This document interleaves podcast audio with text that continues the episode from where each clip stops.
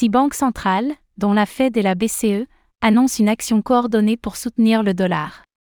Afin de soutenir l'afflux de liquidités en dollars sur les marchés financiers, six grandes banques centrales dont la Fed et la BCE ont présenté une mesure conjointe pour augmenter la fréquence des lignes de swap.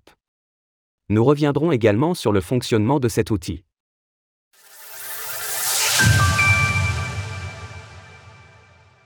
Six banques centrales dévoilent une mesure conjointe.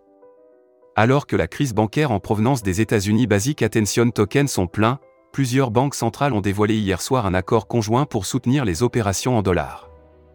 Après la faillite de plusieurs acteurs bancaires ces dernières semaines, et le rachat du Crédit Suisse par UBS annoncé hier soir, la contagion au sein du système financier mondial est bien réelle, les institutions concernées par cette annonce conjointe sont donc les suivantes, la Banque Centrale Européenne, BCE.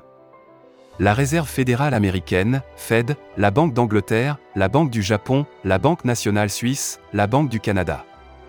À compter d'aujourd'hui et jusqu'à la fin du mois d'avril prochain au minimum, les opérations de change relevant des lignes de swap verront leur fréquence augmenter. La Banque d'Angleterre a par exemple publié un calendrier dans lequel elle planifie 28 de ces opérations.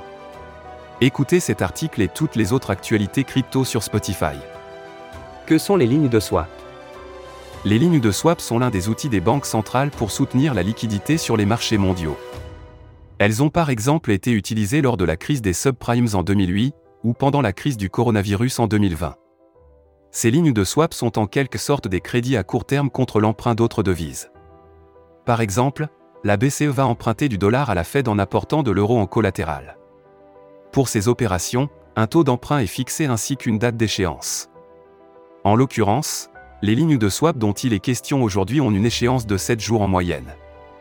Il est intéressant d'observer cette crise se propager depuis un système qui pointait du doigt un hypothétique risque systémique des crypto-monnaies vers la finance traditionnelle.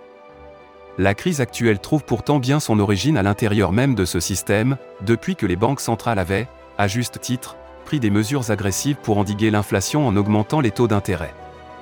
Il n'aura donc fallu qu'un an pour remettre cette politique en cause et réenclencher à nouveau la planche à billets. Source BCE. Retrouvez toutes les actualités crypto sur le site cryptost.fr.